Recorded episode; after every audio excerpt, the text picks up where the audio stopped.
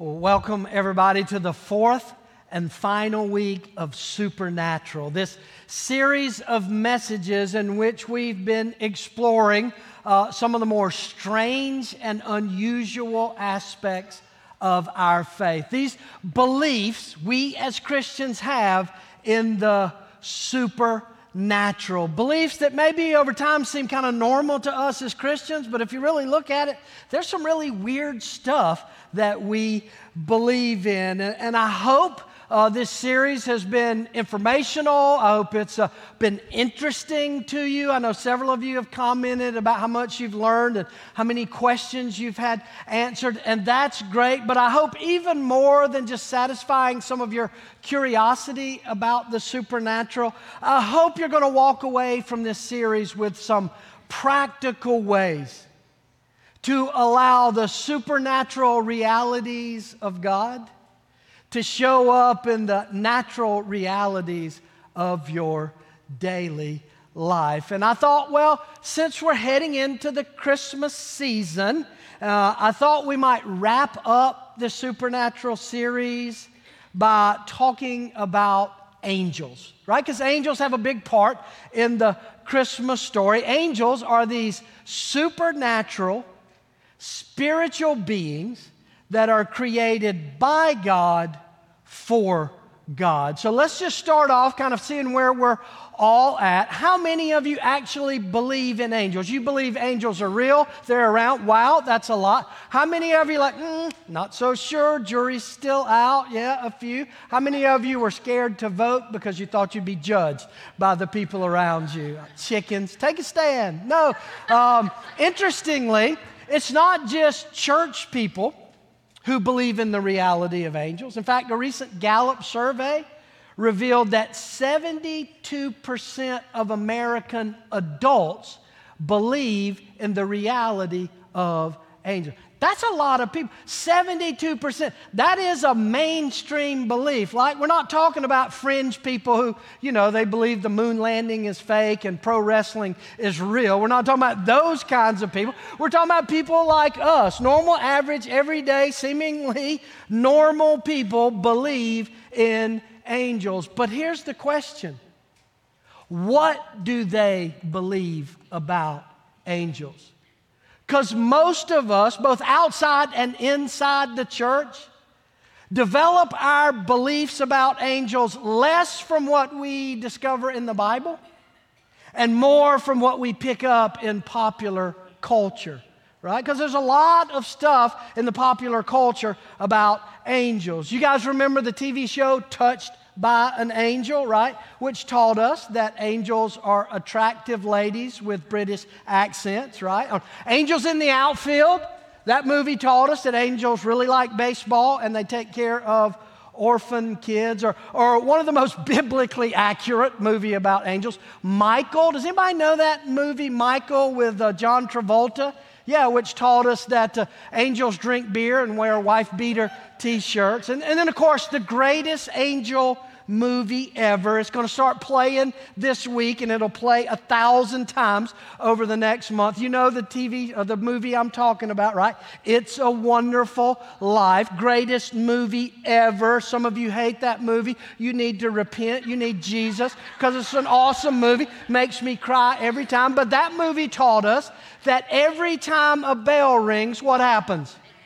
An angel gets its wings. And of course, according to the Hallmark Card Corporation, the appearance of angels, they look an awful lot like fat little bald headed babies sitting on a cloud playing a harp, right? That's how they're portrayed, which is interesting because nowhere do you find that in, in the Bible. In fact, whenever you see angels in the Bible, they are either one, fierce, mighty, scary warriors with flaming swords. If you've ever wondered why anytime an angel shows up, they always start the conversation with fear not or don't be afraid. Why? Because they're dadgum scary, you know, these big, powerful angels. Or sometimes angels show up and they just look just like people, right? There's several instances in the Bible. In the book of Genesis, Old Abraham, Father Abraham, sitting out in a tree out in front of his tent. Three guys show up. He just thinks they're, you know, regular dudes, travelers. Like, hey, guys,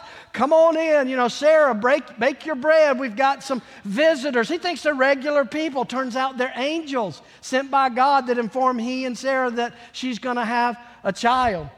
Also in book of Genesis, uh, Abraham's uh, nephew Lot, who was living in Sodom, he's sitting at the gate of the city one day. Two guys show up. He just thinks they're travelers, so he's nice. He's friendly to them. He invites them to stay in his home. Turns out they were angels, even though they looked like normal people. No wonder the Bible tells us in Hebrews 13 2 that we should be kind to strangers because we may very well be entertaining angels unawares. I thought, you know what? That'd be a great theme verse for our guest services on Sunday morning at all of our campuses, right? Be nice to everybody that shows up because they might be an angel. Of course, if somebody shows up claiming to be an angel, we might need to notify our security team about that. But what's the real deal? About I mean, what is the truth? We got all this stuff out in culture, but what does the Bible teach us about angels? There are actually over 300 encounters or passages about encounters with angels. Obviously, we don't have time to cover all 300 of those, but we're going to look at several of these uh, incidents, these passages where angels are involved, and those passages are really going to help us answer two key questions about angels. First of all, who are they? Who are angels? And then, secondly, what role can they play in my life? What do these angels have to do with my daily life? So let's start with who are angels. Well, I've already said that they're supernatural spiritual beings that were created by God for God. But the question is, what exactly is it they do for God? What is their purpose? What is their function. Well, interestingly, there are three primary roles for angels. In fact, almost every time you see angels in Scripture, they're usually doing one or more of these three things. One, they are messengers. Angels are messengers of God. In fact, the word angel literally means heavenly messenger. Right? You see that over and over in Scripture. The angel of God delivering the message of God to the people of God, right? We just talked about Abraham and Lot in the Old Testament. What were they doing? They were delivering God's message for God's people. It's not just in the book of Genesis, in the Old Testament book of Judges, when the nation of Israel has been overwhelmed and being oppressed by the Midianites. You may remember back in the spring in our Power of Small series, we talked about a guy named Gideon. Skinny little scared punk who's hiding out thrashing wheat in a hole in the ground. He's scared to death. He's going to get captured or killed. And an angel of the Lord shows up and says, Greetings, mighty warrior of God. The Lord is with you. What's happening there? The angel is delivering God's message that I am with you.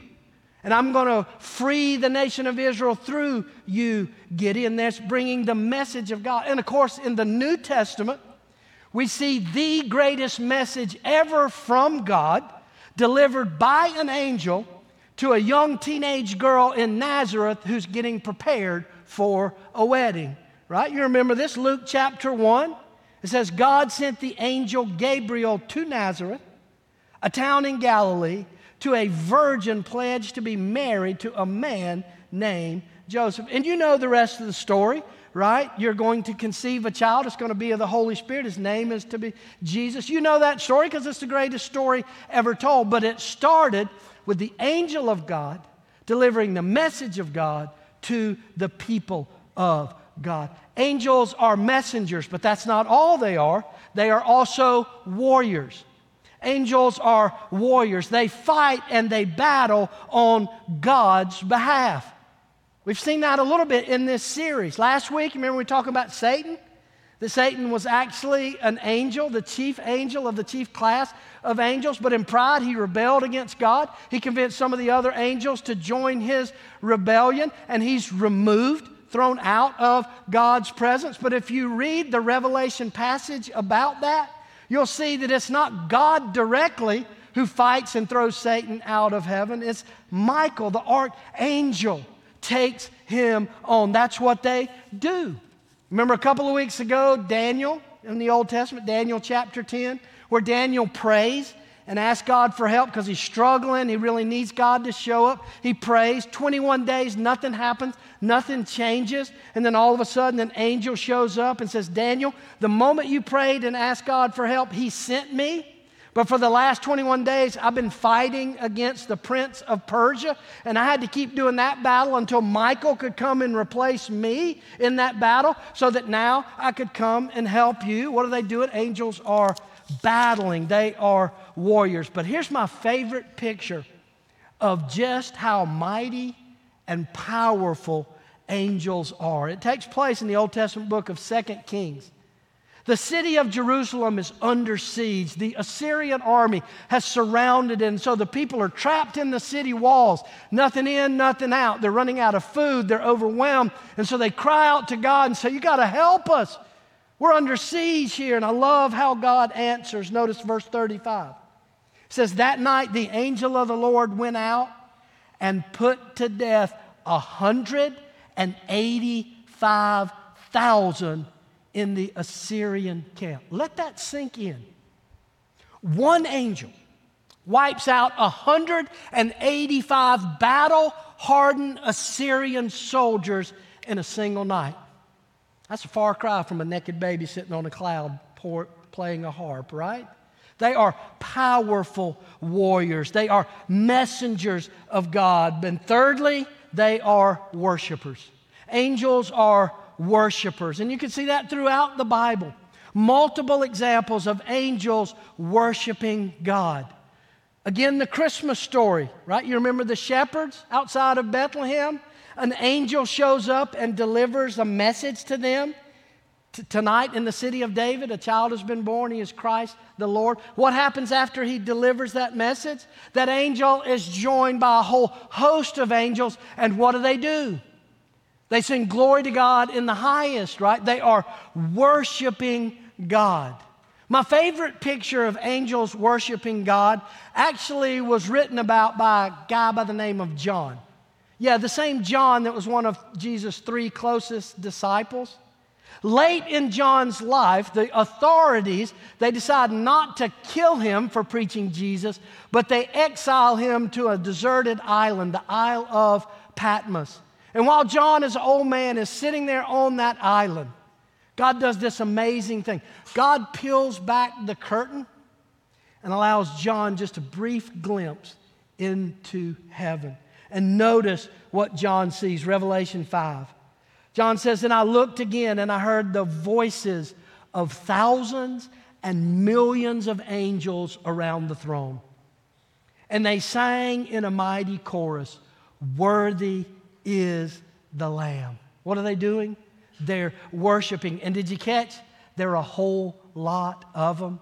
Probably more than John could even count. It's just like they were everywhere. There were millions of them. Imagine millions and millions of angels around the throne singing over and over at the top of their lungs Worthy is the Lamb, worthy is the Lamb. You think worship gets loud on your campus on Sunday morning? You wait till you get to heaven because millions of angels are worshiping the King of Kings. They're messengers, they're warriors, they're worshipers. Now, when you think about those three things that angels do, here's the key. Here's what you need to grab hold of angels work for God, not for us. Angels do God's bidding, not our bidding. In fact, in the Old Testament book of Joshua, you remember Joshua, he took over after Moses died, and he actually took the nation of Israel into the promised land. But the promised land was full of a bunch of mighty nations and fortified cities, right? They had to win the land through battle. And the first city they come to is Jericho, a walled, fortified city. And so Joshua and the nation of Israel kind of waiting to see, you know, what they're supposed to do, how they're supposed to take over this fortified city. One night Joshua was just out taking a little walk outside the camp by himself, and he runs into this huge warrior with a flaming sword. And Joshua said what we would say Whoa, dude, whose side are you on? Are you on our side? Or are you on the enemy's side? And you know what the angel said? Neither. I'm not on your side or your enemy's side. I serve the Lord above. Angels serve God, not us. Now, why is that such a big deal? Why am I making such a big point about that? Is because I see this more and more in culture, and sadly, I see more and more of it in the church. This something bordering on angel worship. Like we, we, we look to angels and think we, we need to pray to the angels. We, we need to pray through an angel, or we need to depend on angels, guardian angels, to keep us safe. And if you've ever had that thought or talked to people who've had that idea, like angels are all that in a bag of chips and they are awesome and they are really cool, but don't ever forget this our hope is in Jesus Christ and Him alone, not in angel armies, not in warriors our hope is in Jesus. He is our Savior, not the angels. He is our provider, not the angels. He is our protector, not the angels.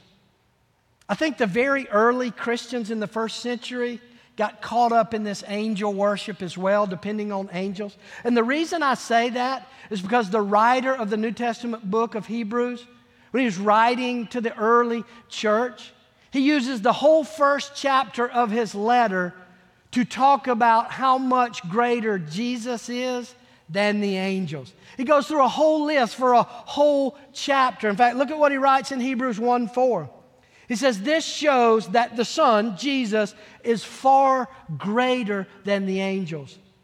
Just as the name God gave him, the name of Jesus, is greater than their names. It's greater than Michael, it's greater than Gabriel. We don't worship angels, we don't depend on angels. But with that said, there are times, we see clearly in Scripture, there are times where God uses angels in our daily lives. And so that's the second question I want us to answer is what, what roles do angels play in my life? And if you look at Scripture, there are kind of three ways God uses angels in the reality of our daily lives. One, God can use angels to give me direction. They can give me direction. Now, notice I said can. God can do this. It doesn't mean that He always does. What He always does to give us directions is the Holy Spirit. Remember that from a couple of weeks ago? The supernatural power and presence of God that He places in us when we become followers of Jesus. And He uses that Spirit, He uses His Word, He uses the other believers around us to guide us and direct us in our lives. But sometimes there are clear examples in Scripture of God using angels to direct the path of people's lives. Sometimes God uses angels to show us where we should go or what we should do, right? Back to the Christmas story, you know. Mary runs to her fiance Joseph and says, Guess what? Great news. I'm pregnant. And Joseph's like, Great, but I wasn't there, you know. And he said, Well, it's the Holy Spirit. He's not buying that. So what does Joe plan to do? Leave her, divorce her, break up with her. And what happens when Joseph goes to sleep that night? God sends an angel into his dream and says, Don't do what you're planning. What she's telling you is true. That's an angel directing Joe as to what to do or not do. And then, of course, you fast forward a little later, after Jesus' birth, when Jesus and Joseph and Mary are living in Bethlehem, God sends an angel to say, Joe, you got to take the wife and the baby and get out of here because crazy King Herod is coming to kill the child. There again, an example of an angel telling somebody what they should do or where they should go. But that's not the only way God uses angels to direct our life. Sometimes God uses angels to keep us from going in the wrong direction. My favorite picture of that is in the Old Testament book of Numbers. There's a guy by the name of Balaam. Balaam is a prophet of God for the nation of Israel. And Balaam's been playing a little fast and loose with the people he's hanging out with. And he's hanging out with some of these Moabites. God's not happy with it. And so notice what happens. Numbers 22. It says, So the next morning, Balaam got up, saddled his donkey, and started off with the Moabite officials. But God was angry that Balaam was going, and notice what he does. So he sent the angel of the Lord to stand in the road to block his way. What do you see there? God using an angel to keep him from going where he doesn't need to go. And by the way, if you've never read this story, you got to go today. You got to go and read this story. To me, it's one of the funniest, coolest stories in the entire Bible. Here's what happens Balaam's riding on his little donkey, his little pet donkey, his good little friend, and God sends an angel that stands right in the middle of the road, flaming sword at the ready. The donkey sees the angel, but Balaam can't see it. And so the donkey's like, Oh, I don't want any of that. And he veers off into a field. And Balaam doesn't know. Donkey, what are you doing? This bad donkey, bad donkey, bad donkey. Gets him back on the road, and off they go again. A little further, the angel appears in the road again. Donkey sees it, Balaam doesn't. Only this time, there's a vineyard on each side of the road, and the vineyard has a rock wall around it. So when the donkey veers off, like, oh, I don't want any of that, it crushes Balaam's foot up against the wall. Now Balaam is even more mad. Bad donkey, bad. Donkey. What is wrong with you, donkey? Gets him back on the road. Off they go again. A third time it happens. The angel appears in the road, and the donkey just gives up and just plops down. I'm not going anywhere. Now Balaam is mad as fire. He gets off and he's wailing on it. Bad donkey, bad donkey, bad donkey. And I guess at some point, God felt sorry for that precious little donkey, and he opens the donkey's mouth.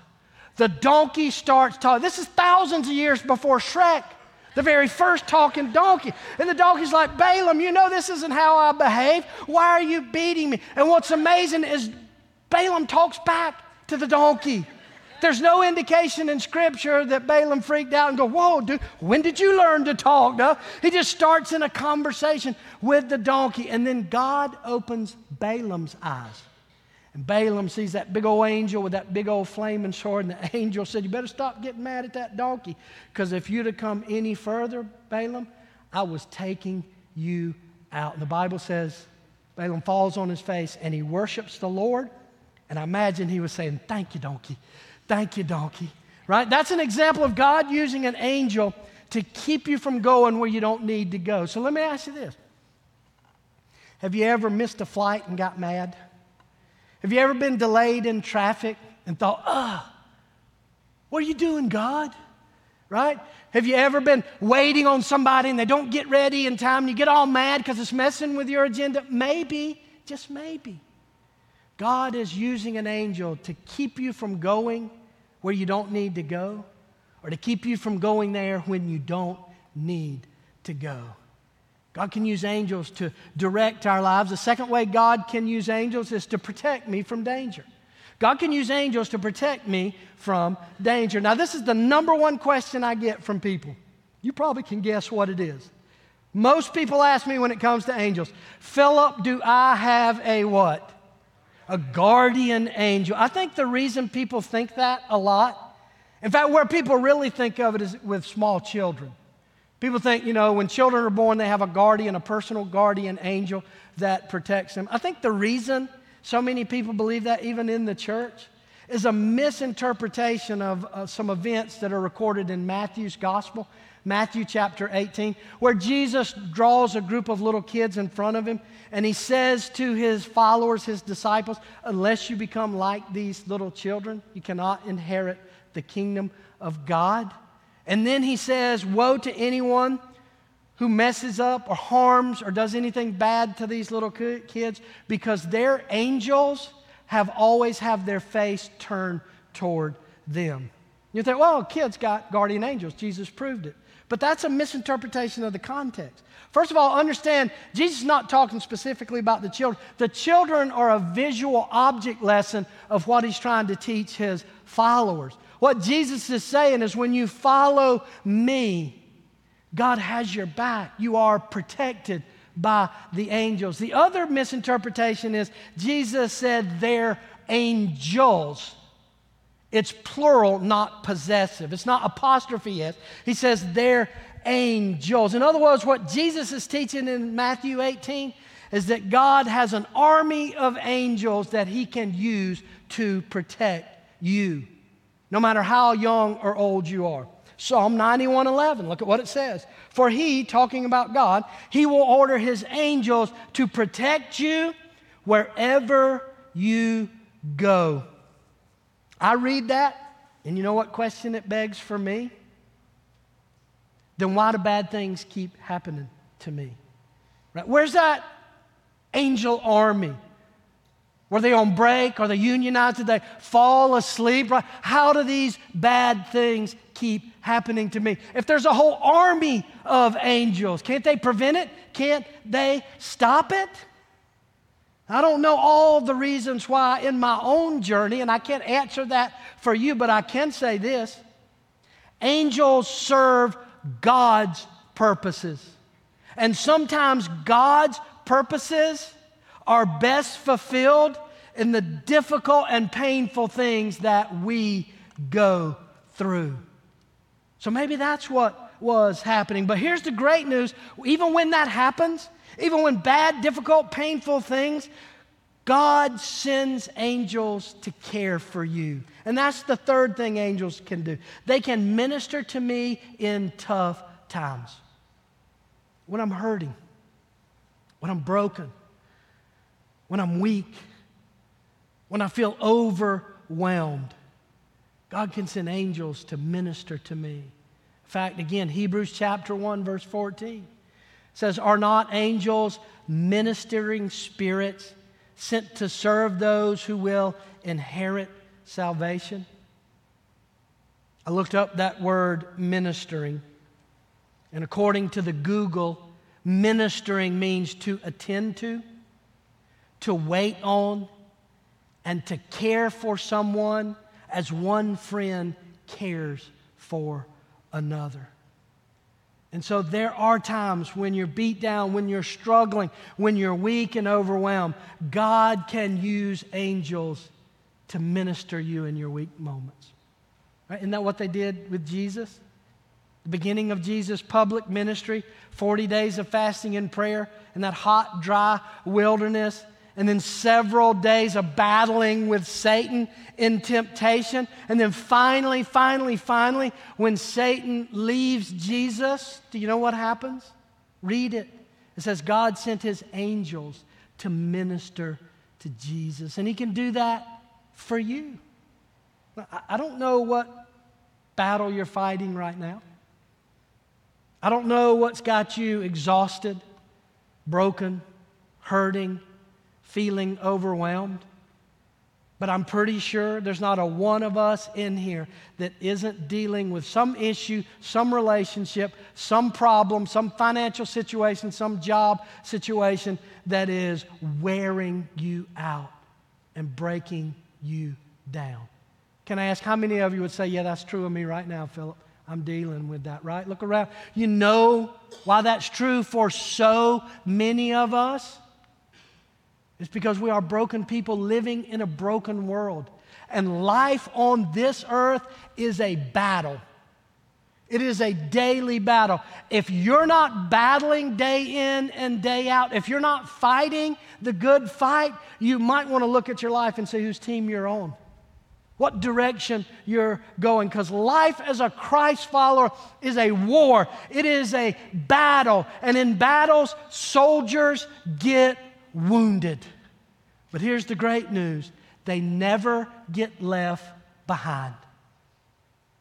That, that's been the whole purpose of this supernatural series. It's not about satisfying our curiosity or answering our questions about these stranger things. The whole purpose of this supernatural series is to give us hope in the battle, hope for the dark days. Hope to realize that greater is He who is in us than He that is in the world. And so I want to leave you with three things. Please take these things away from this series. Three truths that you can hold on to as a follower of Jesus. One, we always ultimately have victory in Jesus. There is victory in Jesus. Somebody ought to write a song about that. It'd be a pretty good one, right? Remember where we started this journey a month ago? As believers, we fight our battles from victory, not for victory. Don't forget, we always have ultimate eternal victory in Jesus. And secondly, never forget that God's resources available to you are more than sufficient to fight the battles you find yourselves in. I understand these are tough battles we are all dealing with, but we don't fight them empty handed. Philippians 4:19 says, "My God shall supply all your needs according to his riches and glory." And he has resourced you and equipped you to be an effective soldier for the battle. He has placed his Holy Spirit in you, His power and His presence available around the clock to you. He has given you the armor of God to put on to defend yourself. He's given you the sword of truth, His word, to fight back against the enemy. And He even has an army of millions and millions of angels that He can send to fight with you and for you. Never forget in your battle, you fight from victory. You have all that you need in Jesus, but don't forget this third truth. This is the most important truth. It requires surrender. Victory in the battles of your life require surrender. It's not just knowing information about the supernatural power and presence of God, it's accessing that power in your daily life by living open handed. Everything you try to control and manipulate on your own, that's how you'll do it. On your own. And you might win in the short term, but you're going to get whooped in your own strength. But if you'll open up, if you'll surrender, if you'll choose to trust God's will more than yours, if you'll choose to trust His plan more than yours, if you'll choose to trust His love and His purposes more than your short time, difficult circumstances, just like that sponge in the water, the more open handed you are, the more the supernatural power and tools of the God of the universe fill your life. But that don't happen by showing up and singing hallelujah. It don't happen by just doing Christian activities.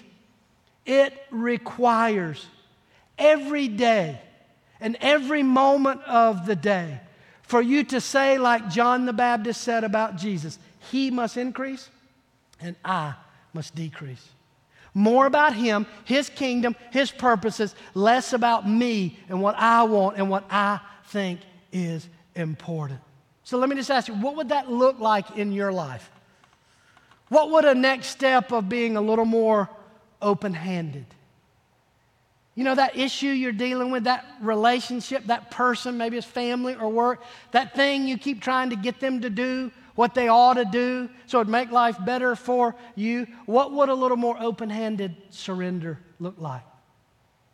Or how about that habit that you keep fighting it and fighting it and fighting the temptation, but you keep doing it on your own and thinking, I can control this, I can manage this temptation, and you end up face down doing the same old things that you get sick of yourself for doing. What would surrender look like for that, for you?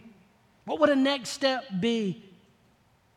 Or, or maybe for some of you here today, your next step would actually be the very first step of surrender. To do exactly what the prodigal son did.